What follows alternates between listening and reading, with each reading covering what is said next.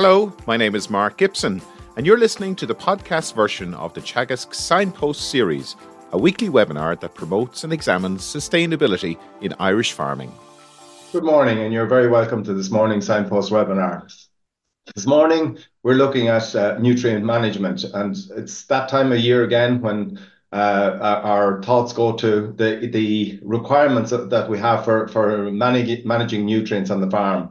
And I suppose a number of years ago it was about growing crops, but now increasingly it's about getting the balance right between uh, effectively growing crops, but also making sure that the losses of nutrient to water and to air are are minimized. So it, it has become quite complex, and I'm delighted to be joined this morning by uh, Padraig Foley, Padraig is technologist at uh, Johnstown Castle, responsible for the development of, of NMP Online. Padraig, you're very welcome. Thanks very much, Pat. Um, great to be on this morning. Uh, I see you've got the nice warm background behind you just to Absolutely. remind us of what's outside. yeah, it seemed appropriate. I, I, had it on for Christmas, but it seemed appropriate to leave it on given the weather that's that's, that's out there. So maybe maybe next week I'll change it. Yeah, hopefully. Uh, we're also joined by by Cathal Somers. Cathal, you're very welcome. Thanks, Pat. Thanks for having me. You'll be helping us with questions uh, later on. So, yep. uh, uh, Padraig, you're responsible for the development of, NMP Online, our toolkit to help farmers uh, manage their, nutrients, but also to, manage those losses. Um, and fairly significant task in terms of staying up with regulation, but also trying to use it to maximize communications with farmers. Absolutely, Pat. Um, look, I think my first slide will outline that I think NMP Online could be one of our best kept secrets. Um, the it, it's a mammoth of a program. It's a, a, huge piece of kit that delivers a hell of a lot more than what people realize. Um, and look, I'll outline that throughout the, the, the presentation. But I'd also highlight that I'm not the only one um, that's involved here. We've got Tim Hyde, um, who does a hell of a lot of work on it. We're blessed that we've got a super analyst in Lisa Ring. Um, Leon Coe has recently just moved on to FRS, but Leon would have done a hell of a lot of work with NMP Online as well and would be well known through the help desk.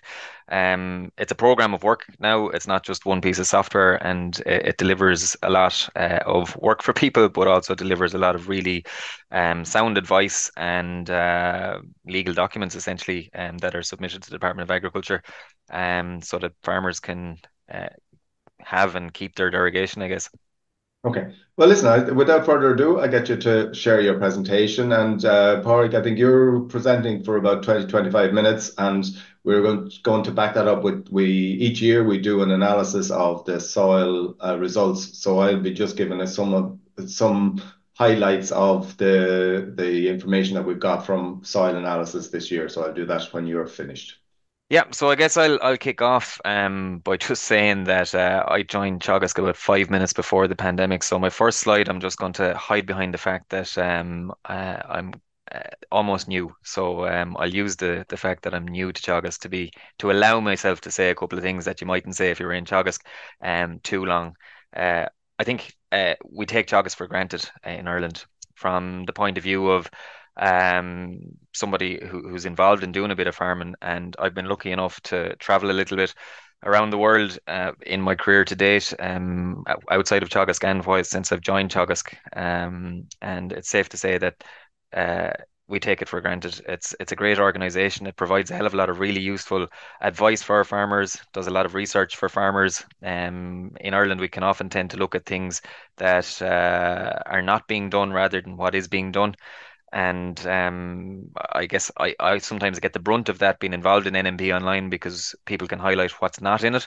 Um, but when you take a look at what other people have around the world uh, to do try and do a similar task, um, we're the envy of a lot of other European member states, and I know that because I've been lucky enough to present some of what I'm going to show today um, to other member states, and the amount of questions you get, the amount of envy you get, um, is phenomenal um, even when you get as far as the green book and you get to talk about what it is, what it's uh, delivered, the amount of research that's in it, uh, that that is in it, the um, amount of knowledge that's in it, um, how often it's updated, how often it's published, and people can't understand. Um, uh, I suppose how lucky Irish farmers are to have access to such um, agronomic advice that is continually updated by the team in Johnstown. Um, I say that NMP Online is is one of our best kept secrets because uh, it's not really part of the conversation at ground level, and it should be. Um, it's often seen as a, a tool that just ticks a box for compliance, and I guess I'll highlight that as we keep going. Um, but it's key to nutrient management and it's key to managing soil fertility at farm level. Um, it's one of our best KT tools that Teagasc has um, and is a, an absolutely massive help in getting information out to farmers through the NMP online users um, and getting it into uh, documents and reports that are given to farmers to help plan their soil fertility program for the year ahead. Um, the changes that can be made quite quickly uh, at times within NMP online by changing an algorithm uh, to deliver new advice out to farmers because it goes directly out to users just makes it a, a brilliant tool. But that tool is pointless um, unless you've got the people behind it and the buy-in from the people behind it. And I, I, guess what I mean by that is that we can have all these wonderful pieces of software, these wonderful tools, but if people aren't there to implement the advice at on the ground and you don't have buy-in from people on the ground, it's pointless. So you need the advisors on board and you need the farmers who are going to be making the changes at farm level, who are going to be, um, I suppose, ensuring that water quality is enhanced, ensuring that the environment um, is is benefiting from reduced inputs, um, that we're reducing emissions and so on. Um, those people are very, very important and are often, I won't say overlooked in the conversation, but are are talked about as um, as not really part of the conversation, more so uh, an, an actor that just happens to be there rather than somebody that's the one that's make the difference. To me, they're the most important people in that chain. Um, and that chain consists of a, a hell of a lot of people. And NMP Online touches on all of those stakeholders. And I'm just going to give a little bit of an overview of the, the different people that it um, impacts on. Um, and to start with, I guess it all starts with research from um, an NMP perspective because the researchers are the ones that have developed the advice that goes into NMP Online, the advice that's in the Green Book. Um, and when researchers think of NMP Online, they think of data because researchers love data sets. Uh, they love generating reports. Um, and obviously that's part and parcel of their role. Um, but they also see a tool that is very useful at disseminating research. And I'll give an example of that um, I guess when the, the changes came to soil organic matter uh, um, for the advice around nitrogen and phosphorus, um, that soil organic matter advice would have meant that we're reducing the amount of N and reducing the amount of P that's been applied to soil organic matter. Um, and because uh, that hadn't been published yet, um, it meant that people knew nothing about it. But because we included an NMP online, it meant that it was being disseminated automatically to 850 users, and the information was being pushed out to the multiple far- uh, thousands of farmers um, across the country before it was even published uh, in the mainstream media or in uh, mainstream research publications. Uh, so NMP online is a very rapid way of getting information out there um, if you ask someone in IT uh, what uh, NMP Online is about, they'll say it's about project management. They'll say it's about development. They'll say it's about resources because it can either be seen as a drain on resources or something that needs a hell of a lot of more resources in order to deliver more. It can be seen as something that needs a, a lot of budget because obviously um, development in today's world, today's world costs a lot of money it takes a lot of investment um, and it's that kind of investment that delivers uh, for farmers at the end of the day um, but without the team in ICT, it, it won't happen. Um, if you ask an advisor what NMP online is about, uh, some of them will see work, um, some of them see, they will see a communication tool, they'll see documentation. Um, obviously, uh, an external advisor will be working through Connected. Um, they'll see something that's easy to use, hopefully, and if it's not, uh, they often get in touch with us and we try and make it easier to use. They'll see webinars and they'll see bulletins because all of these things need to be updated in order to maintain, um, I guess, the knowledge to keep uh, on top of uh, all of the policy changes for their clients. Um, and then from a farmer's perspective, who is the end user really and is the client, um, they'll see compliance because uh, in an awful lot of instances, that's why a farmer approaches somebody to use NMP online and to put that nutrient management plan together. Because compliance is something that's a requirement of farming in today's world. They might see a box ticked, uh, but some of them will see a tool, and in that tool, they'll see opportunity because there's an opportunity there to farm better, to produce more, um, and to use, I suppose, the buzzword to produce more from less. Um, and that opportunity, I guess they're all trying to run a business. Uh, they all deserve a standard of living from that business, and it makes common sense that if inputs can be reduced and um, the outputs can be increased, then there is an opportunity there. For someone from the Department of Ag, uh, look, they see compliance as well. They can see justification for for what they're um, asking farmers to do. Um, they see planning and recording, and they'll see uh, policy measures uh, being implemented at that level um, within NMP Online. Um, from a team member who's working on on NMP Online, it's not a massive team, but it's a team that works quite well together.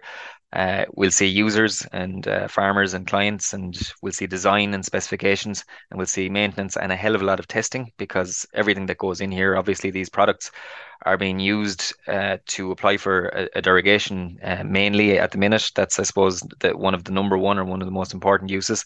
Um, so the testing has to be rigorous and has to be done in such a way that um, all of the scenarios that are run through it uh, can be, um, I suppose, truthed and make sure that the, it works as it should. We see speed, uh, data sharing agreements, that acronym that we all know and love, GDPR. Um, training is a big part of it to make sure that what we've included in NMP Online is taken through to to um, I suppose to reflect um, exactly what it should be doing and to make sure that people have an understanding of it.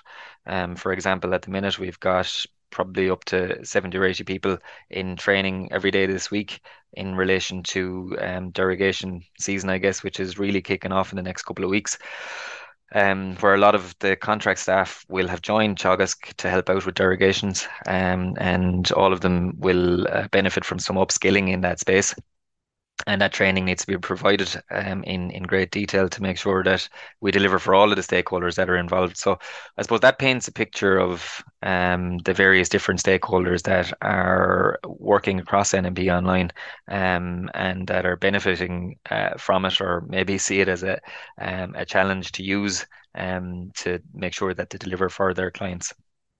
Um, and the volume of clients that are being uh, touched upon by it has continued to grow, I guess, um, since its inception in, in 2016. Um, if you look at it since 2016, there's over 320,000 plans have been created within the system.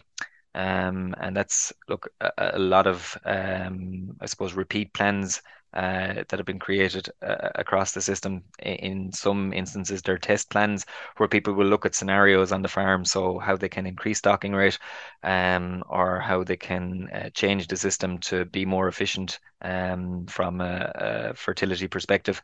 Um, there's 850 users, 300 of them are Teagasc based, and 550 approximately uh, come from private consultancy.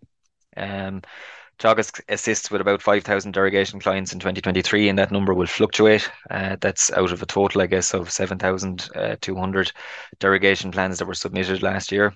Uh, something similar will be done this year, and we're uh, just entering into that busy spell where those 850 users will work through those uh, plans.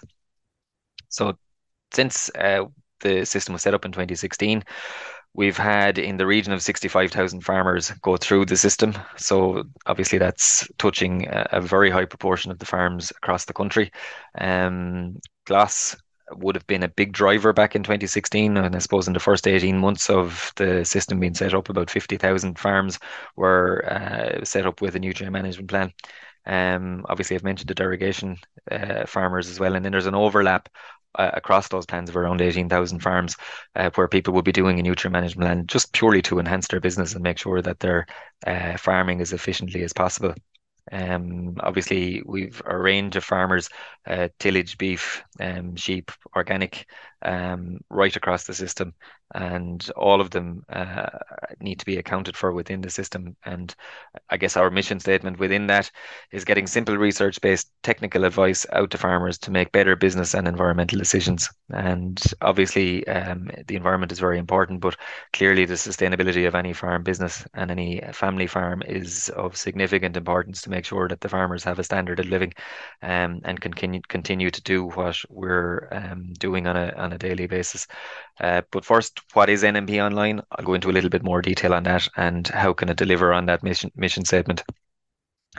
The product is uh, a project that's um, collaborative in nature, I guess. Uh, it's driven by Teagasc, um, but it's open to private and public advisors, as I've already mentioned, supported by the Department of Agriculture. Um, and obviously, it's used for agri-environmental schemes. Will be used for ACRES. Uh, I've mentioned the derogation plans already. The ASSAP team also use it, um, we have county councillors that use it, um, county councils, should I say, that use it uh, for various different purposes. Um, so a lot of those stakeholders are probably tuned in this morning and um, keeping tabs on on what we're we're doing. Um, obviously, uh, being so important in the the or being such an important link in the derogation chain, um, we need to maintain the system and make sure that it's completely on top of all of the policy changes. And this is quite a difficult task because, as you can imagine, as the changes keep coming, we need to change them for NMP Online uh, to make sure the future plans are able to account for the, the necessary changes. Um, you also then have to make sure that the previous iterations of the system are still active for previous plan years. But just to give an example of some of the changes that we've made in recent times, um, or the the mapping of the 220. Um, so obviously uh, it was very um, obvious in in local and national media in recent times the changes of the derogation from 250 back to 220, which will come into effect or has come into effect um, in this year. So we've had to overlay that map across the the country so that when farmers are having plans done by their advisors, that it's quite clear that their farm or their holding is in the 220 area. If it is in 220 or if it's in 250, it's in 250. Now it's one thing putting a map across it. You obviously also have to make the changes to allow the advisor to be able to um, let the system know that that farmer's um, max allowance is no longer 250, it's back to 220. So then the farmer will have to make changes within that um, cow banding is another example of that. Obviously, we've gone from 85 in recent years to 89. Then the 89 was increased to 92 and 106, depending on the um, production capacity of those cows that has to be taken into consideration to allow advisors to, on the advice of their clients um, and possibly in, in, in, consultancy with ICBF, um, as to what the production levels of those cows are and to ensure that the farmer selects the right cow type so that their um, total nitrogen calculation is correct is correctly accounted for. Um, and all of these changes again need to be accounted for within NMP Online. Similarly, the reduction max chemical allowance going back um, by 10% um, and now going back by a further 5%. So that's a 15% reduction in recent years. Um, and they incrementally have to be taken account of uh, within the system. Moving spreading dates, another example, going from the 1st of October um, to the 8th of October. So the, the close period uh, needs to be accounted for there. Similarly, soils, uh, water this year will be the first year that for the month of December no soiled water can be spread. So the system needs to account for that and ensure that the storage is accounted for within the system. Um, and these things can sound quite, quite simple, but obviously they all need to be specced out, um, developed, and tested within the system. Uh, and it makes it more difficult when changes can come, such as the commonage going from 170 um, back to 50 uh, in the third month of of the year um, when it changed on the 11th of March, I think in 2022. So the system then had to change um, that calculation uh, a third of the way or a quarter of the way through the year to account for those changes and make sure that uh, plans that were being put together that had commonage as part of those plans um, were accounted for correctly. So that list goes on. That's just a snapshot of the changes that we make from a regulatory perspective, um, and that will continue to change, uh, which is, I suppose, um, part and parcel of maintaining our derogation, which is something that we really need to work hard on doing. So I guess this slide gives an overview of how NMP Online actually works. Um, and if you look at the, the center of the screen, you'll see, I guess, what represents a, a software server or a hardware server um, that will do the calculations. But those calculations cannot be done unless um, the information is inserted correctly into the system. And this is where it goes back to people. Um, that piece of software in the center is absolutely useless unless we've got people to gather the information um, and then implement the information. And I'll, I'll keep making that point uh, throughout this presentation. The people are key to making this happen. Um, we've got soil analysis information. Obviously, the, the farmer needs to organise or the advisor needs to organise to have soil samples taken across the farm. Those soil samples um, must be below five hectares for derogation, but we'd always advise that those soil samples are taken in such a way that it represents the management unit of that farm. Um, and what I mean by that is that if five hectares goes beyond the ditch or beyond a, a, a paddock wire line or fence fence line, um, make sure and take the sample of the just what's within that wire because that's where slurry is sprayed. Someone can't spray it at the other side of the wire, um, or at least they shouldn't be. Um, fertilizer isn't sprayed at the other side of the wire, so it's just that management unit. So you can't give advice unless the soil samples are taken correctly and inserted and mapped correctly within the system. And that mapping is key. Um, we're hopefully going to get updated LPIS data from the Department of Agriculture in the coming weeks um, and that will eh, further enhance and make advisors' lives easier when mapping a farm because they won't have to draw as much. and um, they'll have LPIS data that reflects what the Department of Agriculture are currently working with. Um, so the soil samples are mapped to the land area. Um, and that's the foundation of the nutrient management plan.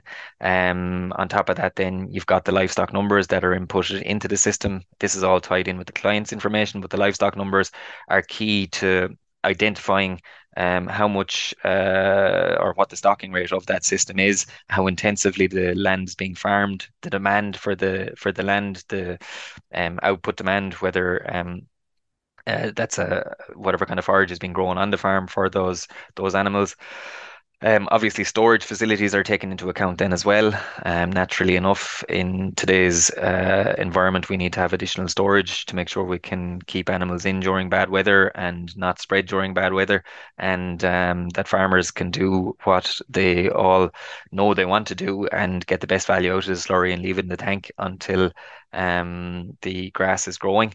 Um, so storage is key, and the system will highlight that uh, a farm needs storage, um, or that they have enough storage, or whatever the the situation is. But again, it depends on the information that's put in. Feed inputs are key to this as well, because obviously, as we all know, there's um, vitamins and minerals and nutrients in the feed that are brought into the system. Um, obviously, the animal doesn't retain all of them, and they end up in the slurry, and that has to be taken account account of in the system as well. Uh, naturally enough, then you can see that regulations are written into the system. I've outlined some of the changes, obviously, that have happened in recent times, but um, these changes go back to the early SIs, or these uh, regulations go back to earlier SIs, some of which um, haven't changed since the inception of um, NMP Online. And naturally enough, then we have the Teagasc Green Book, which is really powering all of the um, agronomic advice that's in the system. Um, and the reality is that NMP Online began as an advisory tool. Uh, it came to fame, I guess, really um, as a compliance tool and that's why uh, the Green Book is such an important part of it. Um, and I can't emphasize enough how lucky we are to have that information um, and uh, to to have a computer system that based on soil samples, based on soil type, um, and based on farming system can give varying advice um, and help advisors give that advice to farmers. Obviously, all of that information then together creates your nutrient management plan. Um, which actually sounds quite simple when you put it together like that, but I can assure you that there's quite a complex uh, piece of work um, put together in, in the background to make it happen obviously the conversation between the farmer and the advisor is is key in that to make sure that the advisor is given uh, accurate information and to make sure that um, the advisor has the opportunity, um, which often isn't the case because advisors are so busy, but um, to make sure the advisor has the opportunity to explain and go through in detail um, the advice that uh, can be given from the system because it can really enhance um, a, a farm business. Um, I've said it already, but I'll say it again. Uh, NMP Online began as advisory and it came to fame through compliance um, because I guess uh, it, it's seen now as something that can tick a box um, to make sure that uh, the job is done and the derogation plan is submitted. But the information that can be generated by it, and I'll go through some of that shortly, um, is invaluable to the farmer, really. Um, today, I guess we reckon that it can do a whole lot more uh, for um, the farming community uh, by helping enhance water quality. Uh, which is becoming more and more of a, a, topic of conversation at farm level. People are paying more and more attention to it. Obviously, we're getting more intense rainfall uh, occurrences, um, and it, it's something that we're going to have to get used to working with. Um, the last back end was very, very difficult to get slurry out. We've seen a number of extensions in the last back end. Um, farmyard manure, uh, same story. Um, and water quality is something that we we're going to have to work hard to um, improve in order to maintain our derogation in this country. It's quite a challenge, but um, tools using the advice that's within NMP Online can help us get there. Emission reduction, obviously, it comes hand in hand. Um, soil fertility uh, comes hand in hand with emission reduction. Both of those working together can reduce the inputs, obviously reducing emissions and getting the right product in the right time in the right place can enhance um, the soil fertility at that level. Um, all of that comes down to planning, which NMP can help us do, whether it's a, a, a lime plan or a fertilizer plan for the year. Um, and then obviously efficiency for advisors. That's us uh, being challenged with making the system as simple as we possibly can so that advisors' roles are made that little bit easier and they've got more time to um, do uh, what they love doing, and that's advising, um, rather than just uh, punching figures into a system. And all of this can help deliver change and can help generate more data, which can go back to the researchers, which I started talking about initially, um, to uh, allow the data tell the story of improvements on farm um, and so on. But the system will go nowhere, as I said before, unless we deliver for the people that are making the difference at ground level, and that's the farmer.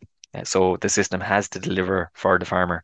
Um, and one of the simple things, and these are just some quick examples of how it can do just that, but one of the simple things that they can do is um, to give an overview of the fertility level on the farm now. And I've purposely picked an example that shows uh, poor fertility on a farm because this is the overview um, of um, soil samples that are obviously attached to plots and you can see on the left hand side the overall soil fertility. There is only just 97% of the farm that could benefit from better management.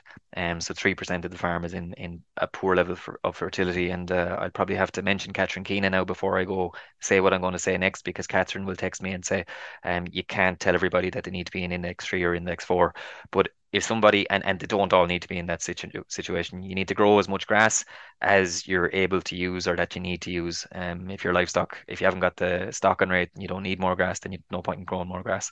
There's no point in reseeding and no point in wasting fertilizer unless you need the grass. Um but if you are in a system that your stocking rate is high enough um that you can produce enough output on the farm to make your system and make your farm as viable as possible um, and that's your aim and that's what you're doing and within your business, then you need to make sure that your your fertility levels are a lot higher than what we're looking at on the screen at the minute. Um, you can see as you go across the page, from left to right that the soil pH, there's only 11% of it actually at an optimum level. Um, 44% of it uh, nearly within the kind of reams of growing grass correctly and releasing nitrogen naturally from the soil. Um, so obviously that means that there's a, high percentage of the farm that will benefit from having lime applied correctly to it. Um, then you see your phosphorus in index one with 45%, um, your potassium in index one, you have 35%. Now, at a glance, a farmer can see they don't need to be a rocket scientist. Um, that this is something that they can work upon and, and improve upon and start with their lime and um, get their soil fertility built up. And I suppose that's key to NMP Online is that the reports are used and the reports are made quite simple to look at. Um, and personally, uh, to me, uh, as as someone that's involved in farming, um, you can see that the maps are something that you you want to look at, and instantly when you look at a paddock, um, that isn't that nice lush green color, you go, yeah, um, that's been hit with slurry for far too often. Um, there was a two wheel drive tractor on the farm that was going down that road because it was easy, and that's where the slurry went um, all the way through the 90s, all the way through the noughties, and we need to change that now and get an umbilical system in and spread our slurry where it should go, um, rather than where it's easy to put it. And obviously, the farm will benefit from that. Um, I'm just going to fly through some of these slides because um, it's it's going to hammer home the same point. I think the maps are are where it's at really. Um, so this is a lime requirement uh, for a farm. Um, obviously, if you look at a table like that, and we all get bamboozled with, I suppose, academic-looking tables. Um, a, lot of us on the call will be used to looking at uh, a data sheet, but it's a lot easier to look at something like that. So you can clearly see, and this is a, a map that we would have put together just for, I suppose, explanatory purposes Um, you can clearly see where the lime is not needed there. Um, zero tons, zero tons just in front of the farmyard. Uh, nice, easy access, but you can clearly see on the outside that lime is needed. And the further field away on the, the far northern point of that map needs three tons of lime. The 100 needs three tons of lime. Um, and I suppose that's the beauty of having a soil sample um, taken at the right time, uh, attached to the right plot, and graphically uh, illustrated for somebody to take a look at. I know it's obviously something very simple to do, but uh, having something paint a picture like that just makes it easier for people to grasp um, what the benefits are of having the lime applied there. Um, there's your pH uh, overlaid on it, but if you have a contractor come in um, and whether you're on farm or not, you can very easily leave that map out for them and they can see exactly where the line needs to go. It's very clear. Um, there's no uh, ambiguity around it. Um, from a P perspective, then you can see the soil samples overlaid again. Um, obviously, you can see your index on the left-hand side here uh, of the table. So um, the map can be printed with the index highlighted on it or with the milligrams per litre on it as per on the right-hand side here. But again, um, and I guess this is just for illustration purposes, you can see that the paddocks that are closest to the farmyard were being hit with slurry, obviously. Um, and as we got further away from the farmyard, it was probably that too little bit too far to travel, or maybe what people have been doing is leaving the slurry in the tank until the weather gets bad and it's getting close to the deadline, and then you're not going to go and track the the fields, driving across fields, destroying fields to spread slurry where it would actually be um, of more benefit. Um, and similarly, you can see the same story being told by the K map.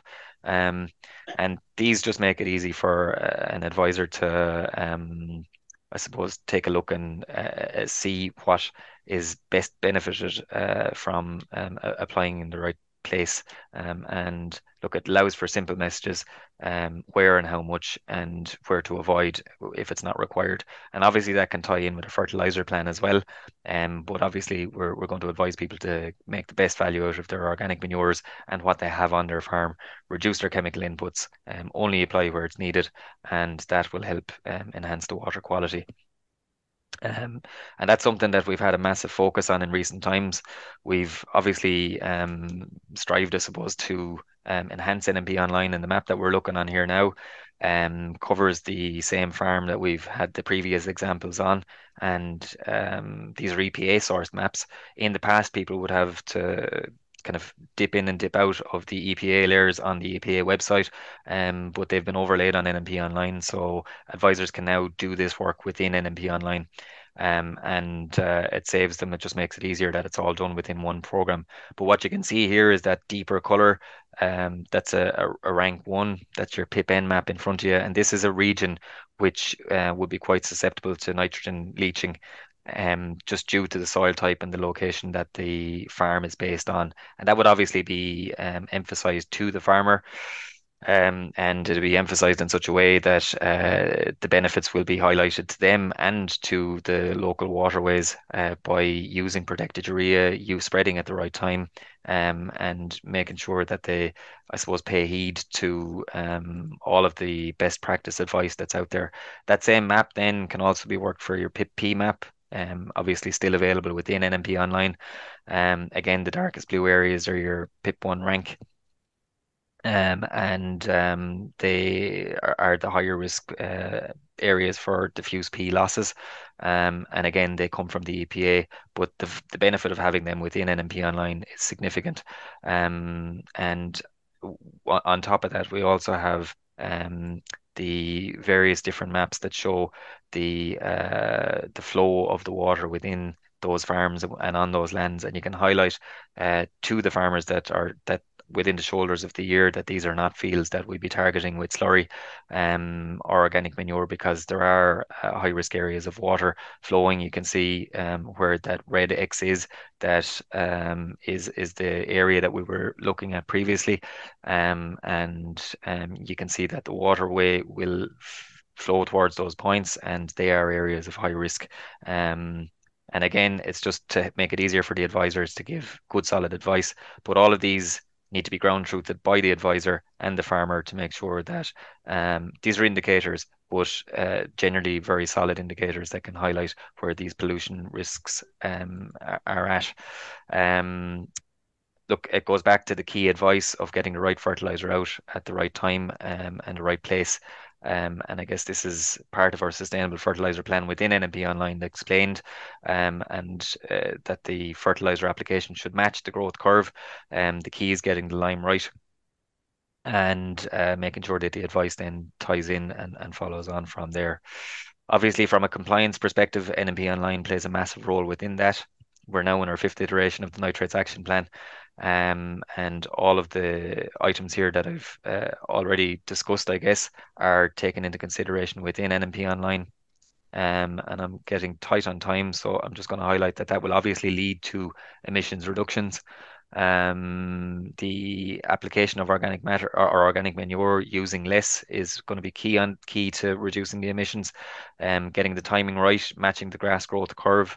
Uh, I've already mentioned targeting the plots and targeting the management areas. Um, farmers are moving more to protected urea. They're seeing the benefits of it obviously with co-ops then um, giving uh, sustainability payments, uh, having protected urea as one of the items within uh, achieving those sustainability payments has a, a role to play in that as well, which is great to see. Um, but uh, making sure that we continue to encourage these things and including them in fertilizer plans is going to help get buy-in because um, that's where the difference is made. It's at it's at farm level. Um, improved soil fertility leading to optimum N efficiency, uh, getting your lime out, making sure that the N is is readily available.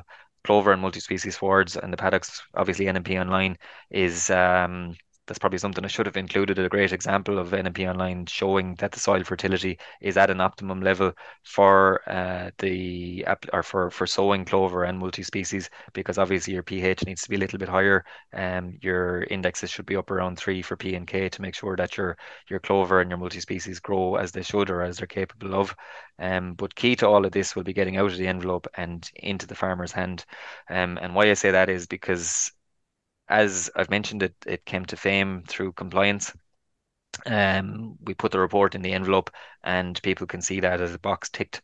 But those maps that I've just highlighted uh, for looking at your lime or your P and your K and making sure that your fertility is right across your plots um, is something that people will look at uh, uh, on their phone. It's something that in uh, the future we should be able to give to not just your liming contractor, but if you've got a fertilizer coming in to spread fertilizer for you, that it's something that they should be able to take a look at your fertilizer plan for the year and say, okay, we're on um, split three, we're going to spread X, Y, or Z um, by looking at the phone and making sure that everybody's aware of the plan that's there, everybody's aware of um, what fertilizer is to be sprayed, um, and that uh, they're not spreading any more than what's needed. And um, as we get better at managing clover and swards, um, that we ensure that uh, we we um, reduce our fertilizer application, and that can be done with the help of a tool like this.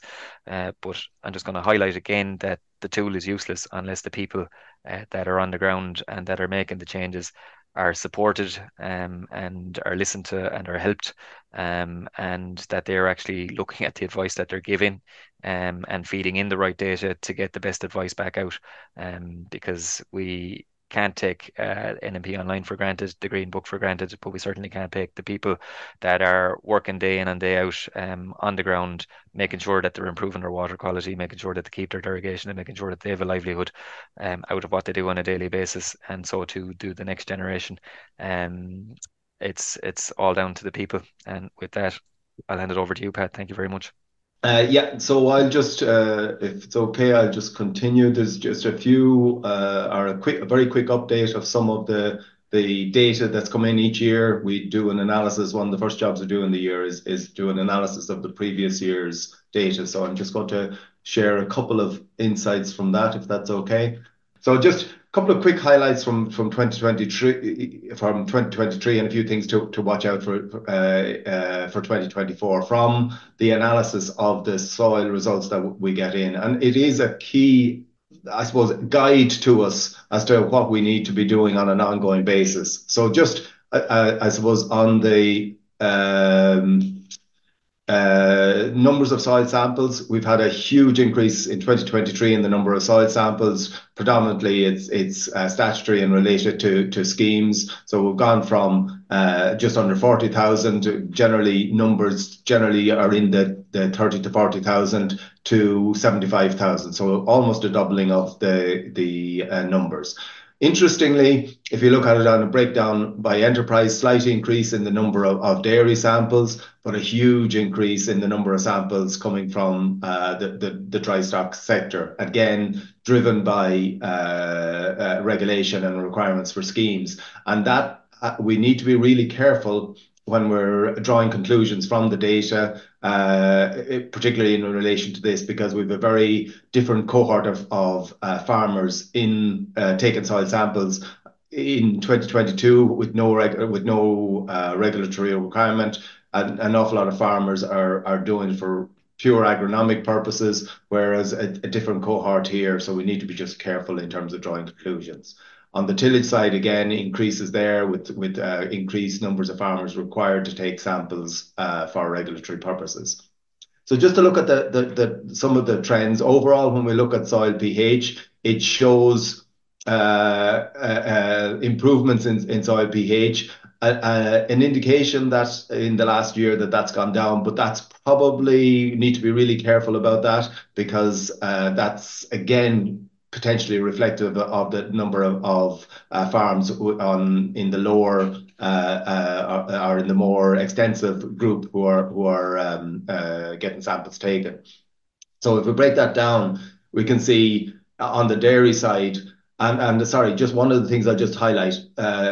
In terms of looking at these graphs, we're looking at a continuum from, I suppose, low fertility at the bottom, or low pH in this case at the bottom, up through higher and higher levels as as per the legend here. So there generally is what we tend to do is track a cutoff point. And In this case, we're tracking our cutoff at about 6.2, which is uh, the the kind of level that you're looking at for a reasonable level for agronomic uh, purposes. So, in the dairy, on looking at it on the dairy side, we see it's it's been reasonably static for for quite a while now. Uh, I suppose the expectation is over the next number of years, given the amount of lime that's gone out, that that will start to improve because we still have 50% of dairy land, uh, which is below optimum uh, for um, grass growth. And in particular, as Padraig alluded to, when we're looking at where we need to be for clover production, which is a key element of our objectives to reduce nitrogen use and reduce nitrogen losses, we need to be up in this space. So we have, I suppose, from a pH perspective, uh, in or around 30% of the land suitable uh, for growing uh, clover crops. In terms of the pH levels on dry stock, the numbers at optimal are way lower. So a huge amount of work to be done. Again, this uh, apparent decline is more about the difference in samples, I think, than uh, an actual decline.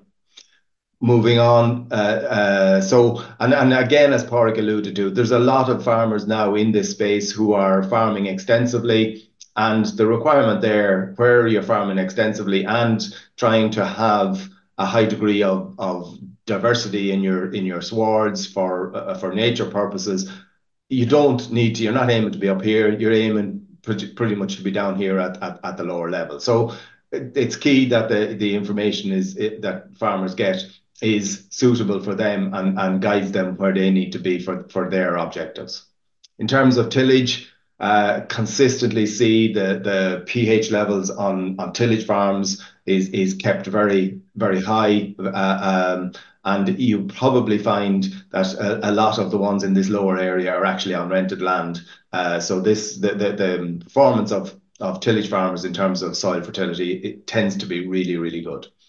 Looking very quickly at some of the P indexes across all farms here, we're again seeing a situation where about a little over 50% of farms are at index uh, uh, three and four, and 45% below that. Breaking it down into the enterprises, again, looking at it, about 55% of dairy farms with an index three or four, but a very substantial number where most of these farms are aiming towards uh, high productivity, very high proportion, 45% in this lower. Uh, the amount of index ones has reduced. So We have been seeing uh, improvement there. But the fear is that given two years of low levels of use of P, that we are going to potentially see drops there. Uh, dry stock is not that uh, dissimilar. Uh, and again, making the point that in some cases, we don't want high levels of P if we're trying to have biodiverse swards. In tillage, while the levels of P, the pH levels of tillage were very high, there's not that much difference in terms of P. And I suppose this reflects a very significant amount of of rented land in P. And while it doesn't cost an awful lot to to bring up uh, pH to required levels, it is a very substantial investment to to bring P levels up to index three and four. Uh, and and uh, tillage farmers, a lot of the time, feed the crop, but don't feed to increase that levels because of the cost associated with it. Uh, again, just to make a point, there can be uh, uh, regional variations. And just a couple of points out of this. I'm just looking at dairy farms in Kilkenny here, and we've seen a very significant increase in the P levels or an improvement in the P levels in Kilkenny. But one of the worrying factors, and when we look at all of these graphs related to P, our objective is to try to get optimal P, which is in in index three. But we don't seem to be able to manage to get anything over 25%. It's stubbornly at 25% regardless. And what's happening here is we're getting a very significant shift into index four, which is is too high a level and and is environmentally dangerous. So in in that area, uh, it looks as if we need to take a little bit of of more caution in terms of the spreading of the nutrient into uh, uh, the areas that need it and avoiding it in in other areas. And again, there can be quite different, big differences county to county. We see here much lower uh, levels of P in Wexford, two counties that you would probably expect to be reasonably similar. Just finally, the information Pádraig went through it. Really important to be able to see at a glance the um, nutrient level on individual farms. And again, tying that with spatial data where, again, you're seeing these out uh, further away from the farmyard, which in this case is here. You're seeing lower levels of nutrient uh, applied, uh, leading to reduced levels of soil fertility. So a lot of messaging can be got very easily from a combination of the overall data that we have, but then applying it at that specific farm level. So thanks very much. Sorry, no. Okay, uh, so uh, uh, just to um, remind you, if you have any questions, particularly for Pádraig, you might put them into the Q&A. Cathal, a number of questions coming in there now. Yeah, some excellent questions coming in there, Pat. So um, Pádraig will hit you very hard with a few now. Um, I suppose, first of all, you have lots of advisors now coming into a very busy period as regards derogations coming up. So they're going to be flat out using the system. Can you you mentioned the origins of where the system arises. Can you give us a bit more detail on that and maybe what benefits uh, are the change to the system brought to the table? Yeah, I guess I see one comment there in particular, Cathal. Um, I was just scanning through the questions uh, as Pat was speaking. Um, some people preferred the older system, which was their pre-2016, which is understandable. It was quite simplistic based on an Excel that Stan Lalor had put together. Um, and look, it was super, really fit for purpose, did what it needed to do. Um, I guess the requirements would have changed over the years and have gotten more complex. And that's why the complexity of the system has um, grown. Um, it's not something that we in Teagasc have uh, tried to do. It's something that has happened as a result of policy changes, um, as a result of requirements changing. Um, and we're trying to stay on top of it with uh, the help of our ICT team and with the help of our contractors to do that. And look, we'll have to continue to change with it and try and make it as simple as we possibly can Um, to make sure that users are there. But uh, I suppose, as Pat showed, the the visual maps that are available from it, the key is getting the information out to the farmers. Um, I suppose in one sense, the users are the advisors and our professionals and should be used to using ICT systems and should be used to using PCs and are generally very capable of doing so. Um, But pushing that information out to farmers in nice and easy to use, easy to understand um, maps and outputs is key. Yeah, any tips for advisors when it gets really busy on using the system? Um, make sure you're prepared. Make sure you're ready. Make sure that um, you've got your BISS maps ready and anything that you need to to to work across ready make sure that you have a conversation with your your client um that you know that they've if they were supposed to spread lime last year that they have actually spread it um for the lime uh, requirements make sure and take some advisor notes in there because uh, NMP looks forward it's a planning tool um, so it's not necessarily uh, until you get to do your records at the end of the or the start of the following year for the previous year. That's when uh, it can get tricky, and that's when a conversation with your your um, client uh, is is important. And generally speaking, people have so many clients they're not going to remember every conversation. So use your advisory notes um, as you're putting the plan together. Um, lime is a great example of that. Uh, take a note on what lime was supposed to be spread in 2023 and ask your farmer if it was spread because if they're supposed to spread 25% of their lime in year one of their derogation, um, it's supposed to be done simple as that. So uh, you will need to have a record to be able to ask those questions to make sure and get it right.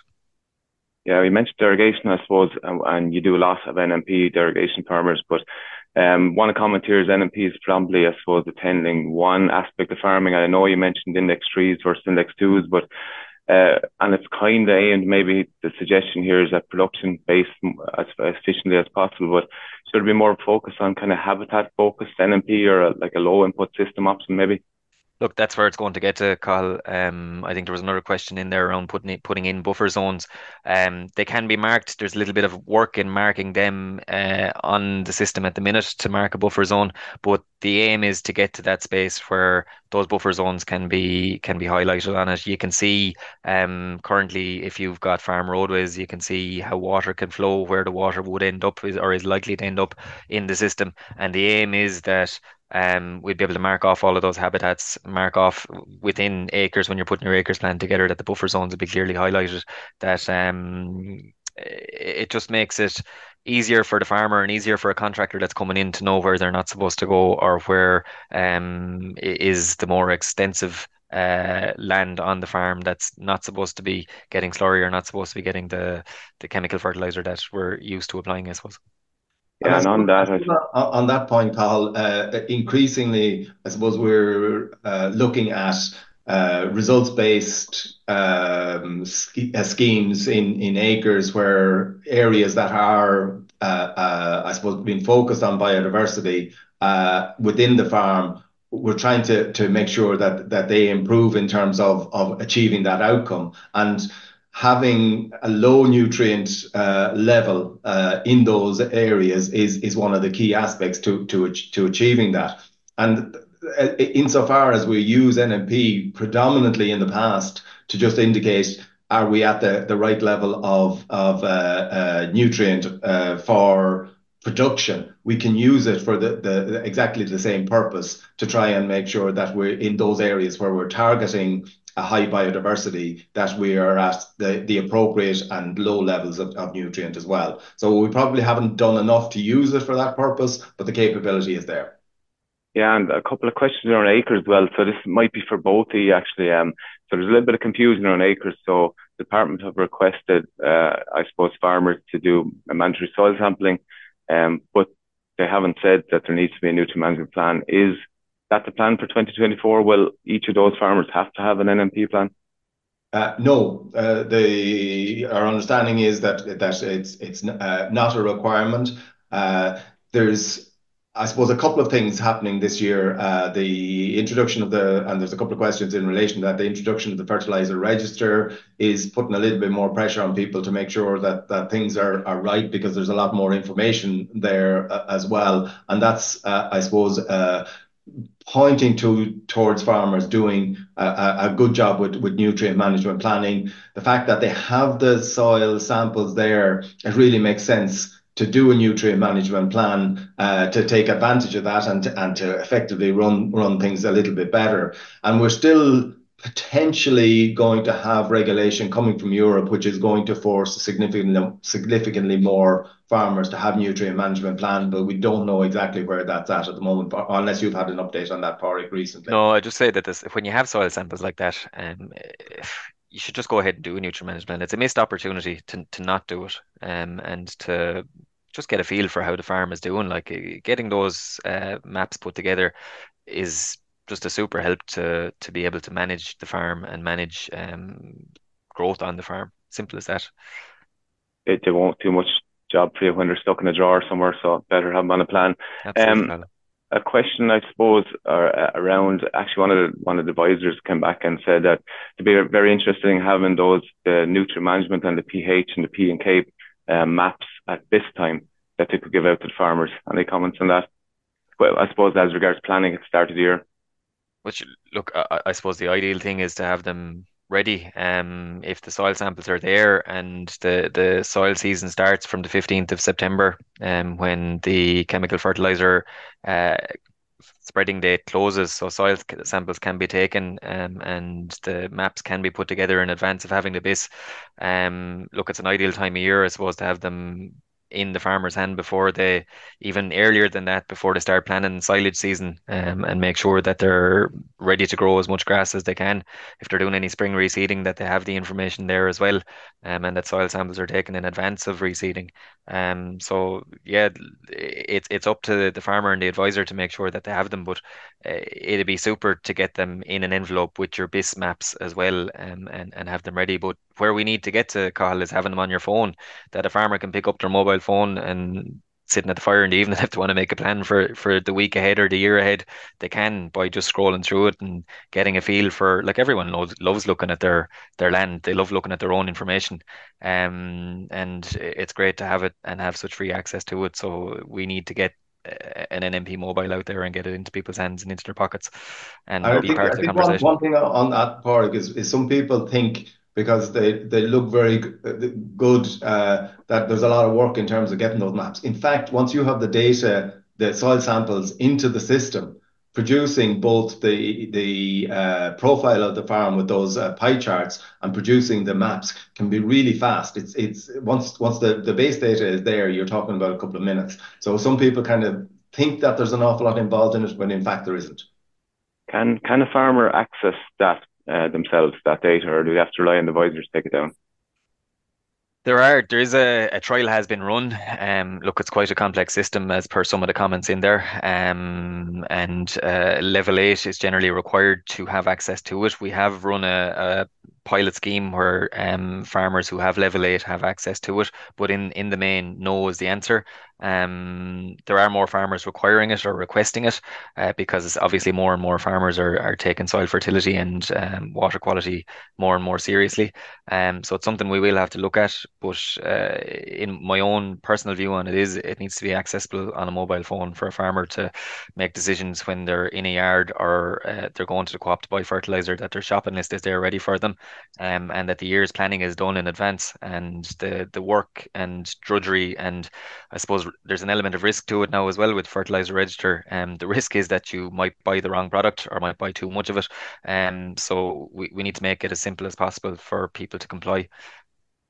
Yeah, there's a question here around can non-farmers uh, access NMP to farm, and that's that's a no. That's a no. Um, but what I would say is those non-farmers can go onto the EPA website and they can look at the PIP N and PIP P maps. Those maps are all available um, on the EPA website as well. Um, the reason we put them into NMP online is to try and make it easier for advisors to access the information. Yeah, really good suggestion here as well. Um, somebody's asking, is there potential for the information in NMP to link up to some form of a GPS system where a farmer or contractor would have all that information loaded into the system where it would make it much more efficient? Sure just someone reading my mind. Um, in an ideal world, it'd be absolutely super to be able to have uh, your contractor rock down your driveway, um, take a look at your NMP, link into the GPS system, drive into the shed, know what field cows have come off, um, know what the rotation is on the farm, um, linked to PastureBase Ireland, um, know what the growth rates are, be able to spread what's supposed to go out on that um, plot for the next rotation, uh, knock it off the list as spread, mark it as done. Um, similarly, when uh, dairy washings need to go out, that that is recorded um, and they know where it's supposed to go. Similarly, when slurry is supposed to be spread, that they know where it's supposed to go. Um, and that at the end of the year, you can look at your PastureBase Ireland uh, growth rates and see what gra- how much grass you grew, how much um, minerals or nutrients you spread on that field, the results you get got, the progress you're making compare that to the year before. Um, and similarly, looking on uh, catchments.ie and look at a water quality hopefully is improving across your district. Um, and that's I suppose tied in with the ASSAP program and and all the great work that's been done. Um, that's how you look at progress, isn't it? Measure it. It's on the radar then, hope so, which is good news. Um, we're going to have to, to, to, to bring it to a halt where we're at uh, uh, slightly over time. Uh, but I suppose there's just a, a couple of, of, of, final comments. And as we're in a year, we've, we've had a huge amount of, I suppose, of, of change over the last couple of years. Um, uh, some of it enforced by, by crisis, where the levels of, of nitrogen use has uh, dropped dramatically. Um, and uh, I suppose part of the reaction to that was a, real concentration of getting uh, value out of uh, uh, the, slurries that are, going out on farms to try and make sure we, we're getting uh, better use of them. But I think one of the, consequences that we need to be careful around is with the, I suppose, shift in product to a, protected urea and with the reduction in the amount of nitrogen, we need to be really careful because I suppose farmers a lot of the time have a pattern of use. They use a particular product. And if you're using a lot less nitrogen, what's happened over the last couple of years uh, uh has been a, real reduction in the in the use of P and K. And if the with the product mix people have, if they keep that the same, that's that's inevitably going to happen, and we're going to see a, drop in soil fertility. I think people really need to uh, take a look at the mix of products they're they're using, and in particular to bring in some more high P, high K uh, products into the mix to make sure that that we can over the next few years maintain uh, uh, that soil fertility, which is absolutely key to allowing us to to maintain the reduction in nitrogen use. So it's, a good time and it's a good year to really have a good look at, at what you're doing on, soil fertility. Okay, listen, I think we better finish it there. Uh, thanks, Pádraig, for, that. Thanks, Cathal, for, the assistance. Next week, we'll have Catherine Keena.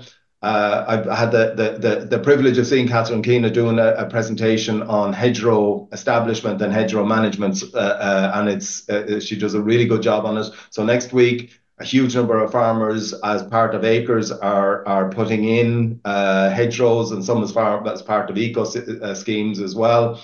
So, if you want to get, uh, I suppose, the best advice in terms of of uh, getting your hedgerows established and the early management of those hedgerows for whatever purpose you, you want them, uh, uh, come along next week, and and Catherine will be will be presenting. So until next week, thanks very much for joining us, and we'll see you next week. You've been listening to the podcast version of the Teagasc Signpost series, the weekly webinar that promotes and examines sustainability in Irish farming. Don't forget to join us live every Friday morning for our latest webinar. For more, visit teagasc.ie. And you can also rate, review, and subscribe to the Signpost series on Apple Podcasts, Spotify, or wherever you get your podcasts from. I'm Mark Gibson, and thanks for listening.